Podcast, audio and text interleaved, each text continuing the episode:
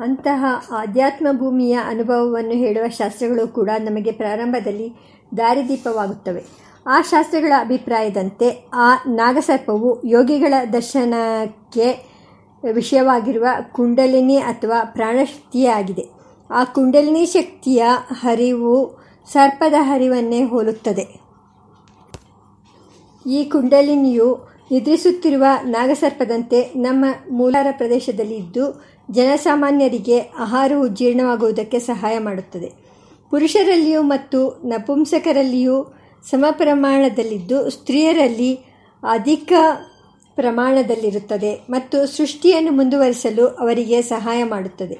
ಯೋಗ ಸಾಧಕರಲ್ಲಾದರೂ, ಅದು ನಿದ್ರೆಯಿಂದ ಎಬ್ಬಿಸಲ್ಪಟ್ಟ ನಾಗಸರ್ಪದಂತೆ ಪಣವನ್ನು, ಪಣ, ಪಣವನ್ನು ಬಿಚ್ಚಿ ಮೇಲೆದ್ದು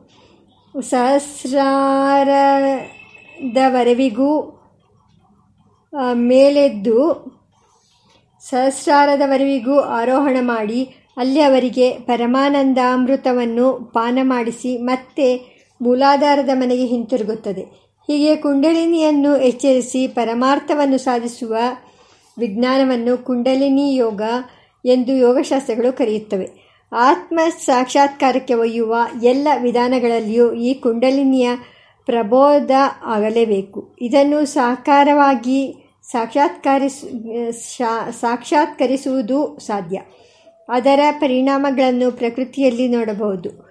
ಸಮಾಧಿ ಯೋಗದಲ್ಲಿಯೂ ಅನುಭವಿಸಬಹುದು ಎಂದು ಜ್ಞಾನಿಗಳು ಹೇಳುತ್ತಾರೆ. ಮೂಲೋನ್ನಿಬ್ರ ನಿದ್ರ ಭುಜಂಗ ರಾಜ ಮಹಿಷೀಂ ಯಾಂತೀಂ ಸುಷುಮಾಂಧ್ವನ ಉತ್ತಾಪಿದಾತಾದಾರ ಹುತಾಶನೋಲೈಕೈ ಉನ್ನಿದ್ರತಾಯಾಂ ಭುಜಗಾಂಗನಾಯಾಂ ಸಂತಾಪಿತಾತ್ ಚಂದ್ರಮಸ ಪತಂತೀಂ ಪೀಯೂಷಧಾರಾಂ ಪಿಬತಿಹ ಧನ್ಯ. ಪ್ರಾಣಶಕ್ತಿಯಾಗಿರುವ ಈ ಕುಂಡಲಿನಿಯನ್ನೇ ಪುರ ಪುರಾಣೇತಸ್ ನೇತಿಹಾಸಗಳು ಅನಂತ, ಆದಿಶೇಷ, ಸಂಕರ್ಷಣ ಇತ್ಯಾದಿ ನಾಮಧೇಯಗಳಿಂದ ಕರೆಯುತ್ತವೆ. ಆ ಕುಂಡಲಿನಿಯೇ ಮಹಾಯೋಗೈಶ್ವರ್ಯ ಸಂಪನ್ನರಾಗಿ ಮನೋಬುದ್ಧೀಂದ್ರಿಯ ಪ್ರಕೃತಿಗಳ ಎಲ್ಲೆಯನ್ನು ದಾಟಿರುವ ಪರಾದೇವತೆಗಳಾದ ನಾರಾಯಣ, ಶಂಭು, ಸರಸ್ವತಿ ಮುಂತಾದವರ ಶಿರಸ್ಸಿನ ಮೇಲೆ ಛತ್ರಿಯಂತೆ ರಾರಾಜಿಸುತ್ತಿರುವುದು. ಆ ಪ್ರಾಣಶಕ್ತಿಯು ಒಂದೇ ಆಗಿದ್ದರೂ ಅವರ ವೃತ್ತಿಗಳು ಅನೇಕ. ಹೃದಯ, ಗುದ, ಗಂಟ, ನಾಭಿ ಮುಂತಾದ ಬೇರೆ ಬೇರೆ ಸ್ಥಾನಗಳಲ್ಲಿದ್ದು ಅದು ಬೇರೆ ಬೇರೆ ಕೆಲಸಗಳನ್ನು ಮಾಡುತ್ತದೆ. ಪ್ರಾಣಾಪಾನ ವ್ಯಾನೋದಾನಸಮಾನ ಮೇ ಶುದ್ಧ ಶುದ್ಧಂತಾಂ ಜ್ಯೋತಿ, ಜ್ಯೋತಿರಹಂ. ಹೃದಿ ಪ್ರಾಣೋ, ಗುದೇ ಪಾನ, ಸಮಾನೋ, ನಾಭಿ ಸಂಸ್ಥಿತ, ಉದಾನ ಕಂಠದೇಶಸ್ಥ ವ್ಯಾನ ಸರ್ವಶರೀರಗ ಸಪ್ತ ಪ್ರಾಣ ಪ್ರಭವಂತಿ. ಆ ವೃತ್ತಿಗಳನ್ನು ಐದು, ಏಳು ಅಥವಾ ಅನಂತ ಎಂದು ಶಾಸ್ತ್ರಗಳು ಹೇಳುತ್ತವೆ. ಅದು ಹೇಗೆ ಸಾಮಾನ್ಯ ಜನರಲ್ಲೂ ವಿವಿಧ ವ್ಯಾಪಾರಗಳನ್ನು ಮಾಡುತ್ತಾ ವಿವಿಧ ಸ್ಥಾನಗಳಲ್ಲಿದ್ದರೂ ಬ್ರಾಹ್ಮಿ ಸ್ಥಿತಿಯಲ್ಲಿ ಎಲ್ಲವೂ ಏಕಮುಖವಾಗಿ ಮೇಲೆದ್ದು ಸಹಸ್ರಾರಸ್ಥಾನಕ್ಕೆ ಏರಿಬಿಡುತ್ತದೆ. ಹಾಗೆ ಏಕಮುಖ ಏಕಮುಖವಾಗಿ ಮೇಲಕ್ಕೆ ಏರಿರುವ ಪ್ರಾಣವೃತ್ತಿಗಳೇ ಆದಿಶೇಷ ದೇವರು. ಐದು, ಏಳು ಅಥವಾ ಸಾವಿರ ಸಂಖ್ಯೆಯ ಪಣಗಳು. ಹೀಗೆ ತನ್ನ ಎಲ್ಲ ವೃತ್ತಿಗಳನ್ನು ಅವರು ಪರಮಾತ್ಮನಲ್ಲಿ ಕೇಂದ್ರೀಕರಿಸಿ ಪರಮಾತ್ಮಮಯರಾಗಿ ಬಿಟ್ಟಿರುವುದರಿಂದಲೇ ಅವರಿಗೆ ಸಹಜ ಶತ್ರುವಾದ ಗುರುನ್ಮಂತನೊಡನೆ ವೈರವಿಲ್ಲ.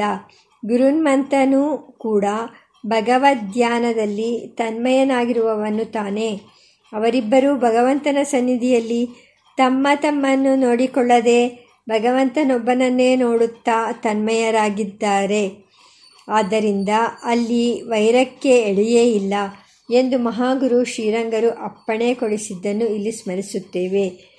ಮುಕ್ತಶೇಷ ವಿರೋಧೇನ ಕುಲಿಶ್ರವಣ ಲಕ್ಷ್ಮ ಲಕ್ಷ್ಯಣ ಉಪಸ್ಥಿತ ಪ್ರಾಂಜಲಿನ ವಿನೀತೇನ ಗುರುತ್ಮತ ಎಂದು ಇಂತಹ ಸ್ಥಿತಿಯಲ್ಲಿರುವ ಗರುಡದೇವರನ್ನೇ ಮಹಾಕವಿ ಕಾಳಿದಾಸನು ವರ್ಣಿಸುತ್ತಾನೆ. ಹೀಗೆ ಪರಿಶುದ್ಧನಾದ ಪರಮಾತ್ಮನಲ್ಲಿ ತನ್ಮಯವಾಗಿರುವ ಶೇಷದೇವರ ವರ್ಣವು ಪರಿಶುದ್ಧ ಬಿಡುಪು. ಸೀತಮಿಮಲತನುಹು ಎಂದು ಯೋಗಶಾಸ್ತ್ರಗಳು ಹೇಳುತ್ತವೆ. ನಾರಾಯಣನಿಗೆ ಅತ್ಯಂತ ವಿಧೇಯವಾಗಿ, ಭೋಗ್ಯವಾಗಿ, ಶೇಷಭೂತವಾಗಿರುವುದರಿಂದ ಭಗವನ್ಮಯವಾದ ಕುಂಡಲಿನಿಯು ಶೇಷ ಎಂದು ಕರೆಯಲ್ಪಡುತ್ತದೆ. ಪ್ರಾಣೇಶ್ವರನಾದ ಮಹಾದೇವನಿಗೆ ಪ್ರಿಯಭೂಷಣವಾಗಿರುವುದು ಈ ಕುಂಡಲಿನಿ ಶೇಷನಾಗವೇ. ಕುಂಡಲಿನಿ ಶಕ್ತಿಯು ಭಗವನ್ ಮಾರ್ಗಕ್ಕೆ ಪ್ರತಿಕೂಲವಾಗಿ ಪ್ರತಿಬಂಧಕವಾಗುವ ಸನ್ನಿವೇಶಗಳು ಉಂಟು. ಆಗ ಅದನ್ನು ಕಾಳಿಂಗ ನಾಗ ಎನ್ನುತ್ತಾರೆ. ಮಹಾಯೋಗೇಶ್ವರನಾದ ಶ್ರೀಕೃಷ್ಣ ಪರಮಾತ್ಮನು ಅದನ್ನೇ ಮೆಟ್ಟಿ ತನ್ನ ಅದ್ಭುತವಾದ ಯೋಗ ತಾಂಡವವನ್ನು ಅದರ ಮೇಲೆ ಆಡಿದ್ದು. ಭಗವಂತನ ಪಾದದ ತುಳಿತದಿಂದ ಅದರ ಆಸುರಭಾವವೆಲ್ಲ ತೊಲಗಿ ಅದು ಭಗವಂತನಿಗೆ ವಿಧೇಯವಾಯಿತು. ಭಗವಂತನ ಚರಣ ಮುದ್ರೆಯು ಅದರ ಪಣಗಳಿಗೆ ಭೂಷಣವಾಯಿತು. ಇದರ ಸ್ಮೃತಿಗಾಗಿಯೇ ನಾಗರಹಾವಿನ ಹೆಡೆಯಲ್ಲಿರುವ ಗುರುತನ್ನು ವಿಷ್ಣುಪಾದ ಎಂದು ಕರೆಯುವ ರೂಢಿ ಬಂದಿದೆ. ಗರುಡ ದೇವರ ದಿವ್ಯ ಮಂಗಳ ವಿಗ್ರಹದ ನಾನಾ ಭಾಗಗಳನ್ನು ಅಲಂಕರಿಸಿರುವ ಸರ್ಪಗಳು ಇಂತಹ ಯೋಗವಿಘ್ನಗಳೇ ಆದರೆ ಅವು ಮಹಾಯೋಗಿಯಾದ ಅವನಿಗೆ ಕಿಂಚಿತ್ತು ತೊಂದರೆ ಮಾಡಲಾಗದೆ ಅವನ ಹತೋಟಿಯಲ್ಲಿಯೇ ಇದ್ದು ಅವನಿಗೆ ಭೂಷಣವಾಗಿವೆ. ಏನಾದರೂ ಅವನಿಗೆ ತೊಂದರೆ ಮಾಡುವ ಸಹ ಸಾಹಸ ಮಾಡಿದರೆ ಅವುಗಳನ್ನು ಒಡನೆಯೇ ಕಬಳಿಸಿಬಿಡುವ ಸಾಮರ್ಥ್ಯ ಅವನಿಗುಂಟು. ದೇವರ ಅನುಗ್ರಹಕ್ಕೆ ಪಾತ್ರರಾದ ಶುದ್ಧಾತ್ಮರ ಮೇಲೂ ಅವು ಆಕ್ರಮಣ ಮಾಡುವುದಿಲ್ಲ. ಕುಂಡಲಿನಿ ಶಕ್ತಿಯು ಬ್ರಾಹ್ಮಿಸ್ತಿಯನ್ನು ಹೊಂದುವುದಕ್ಕೆ ಸಹಾಯ ಮಾಡುವುದಲ್ಲದೆ, ಅದರ ಕೆಲವು ವೃತ್ತಿಗಳು ಸಂತಾನ ಸೌಭಾಗ್ಯ, ರೋಗ ನಿವಾರಣೆ ಮುಂತಾದ ಸಿದ್ಧಿಗಳನ್ನು ಉಪಾಸಕರಿಗೆ ಕೊಡುತ್ತವೆ.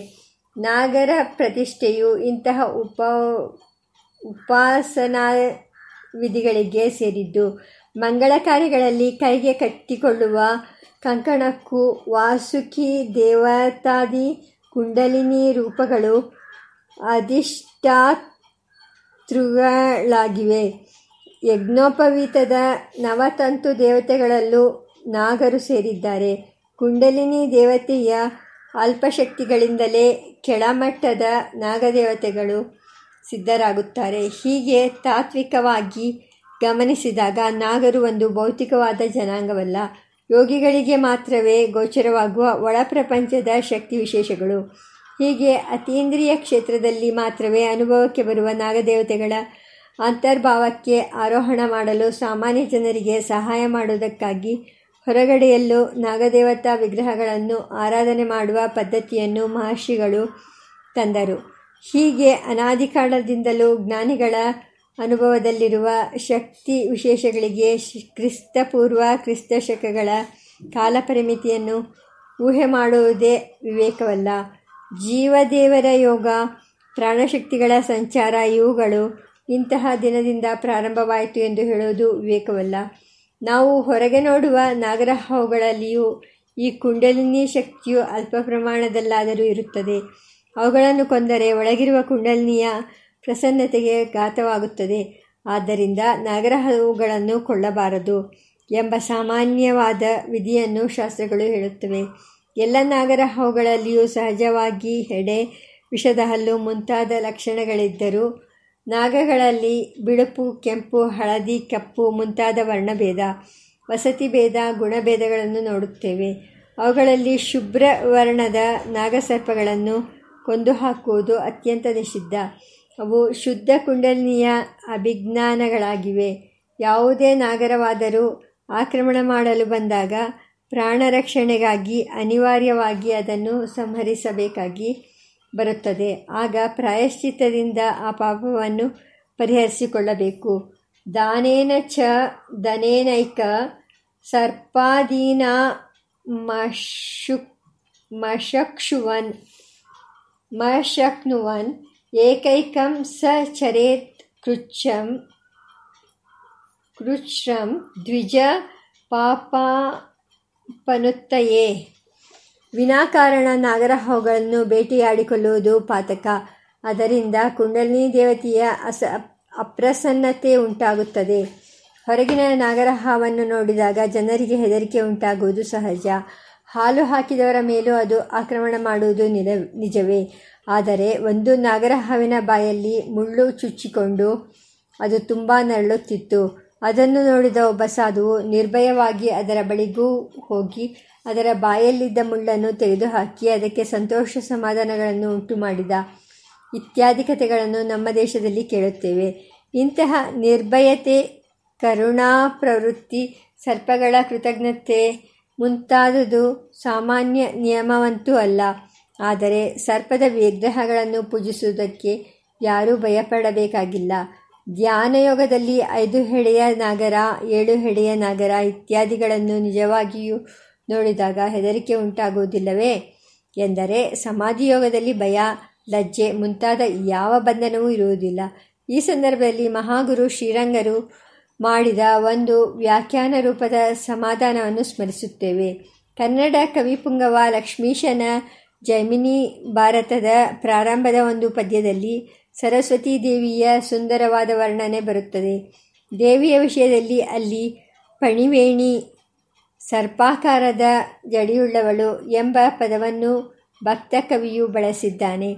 ಒಬ್ಬ ಆಧುನಿಕ ಕವಿ ವಿಶ್, ವಿಮರ್ಶಕರು ಆ ಪದ್ಯಕ್ಕೆ ವ್ಯಾಖ್ಯಾನ ಮಾಡುತ್ತಾ ಇಲ್ಲಿಯವರೆಗೂ ವರ್ಣನೆ ಸುಂದರವಾಗಿದೆ. ಆದರೆ ಕವಿ ಇದ್ದಕ್ಕಿದ್ದಂತೆ ಭೀಕರವಾದ ಸರ್ಪದ ಹೊರಿಕೆಯನ್ನು ತಂದುಬಿಡುತ್ತಾನೆ. ಈ ಪಣಿವೇಣಿ ಎಂಬ ಶಬ್ದದಲ್ಲಿ, ಸುಂದರ ಚಿತ್ರದಲ್ಲಿ ಭೀಕರತೆಯ ಪ್ರವೇಶ ಆಗುತ್ತದೆ ಎಂದು ಉದ್ಗರಿಸಿದ್ದಾರೆ. ಶ್ರೀ ಗುರುದೇವರಲ್ಲಿ ಈ ವಿಷಯವನ್ನು ನಿವೇದಿಸಿದಾಗ ಅವರು ವಿಮ, ವಿಮರ್ಶಕರಿಗೆ ಅಲ್ಲಿ ಭಯ ಉಂಟಾಗಬಹುದು. ಆದರೆ ಭಕ್ತ ಕವಿ ಲಕ್ಷ್ಮೀಶನಿಗೆ ಯಾವ ಭಯವೂ ಇಲ್ಲ.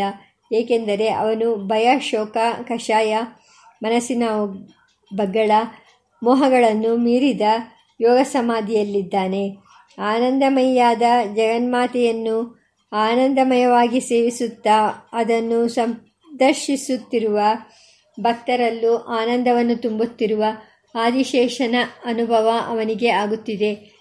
ಆ ನಾಗರಾಜನ ಹೋಲಿಕೆಯನ್ನು ದೇವಿಯ ಜಡೆಯಲ್ಲಿಯೂ ನೋಡಿ ಅವನು ಆನಂದವನ್ನೇ ಅನುಭವಿಸುತ್ತಾನೆ. ಇಂತಹ ಸಹೃದಯತೆ ಇಲ್ಲದವರು ಆ ಪದ್ಯದ ರಸಾನುಭವ ಮಾಡುವುದಕ್ಕೆ ಪೂರ್ಣರಾದ ಅಧಿಕಾರಿಗಳಾಗುವುದಿಲ್ಲ ಎಂದು ಟೀಕೆಗೆ ಸಮಾಧಾನ ಹೇಳಿದರು.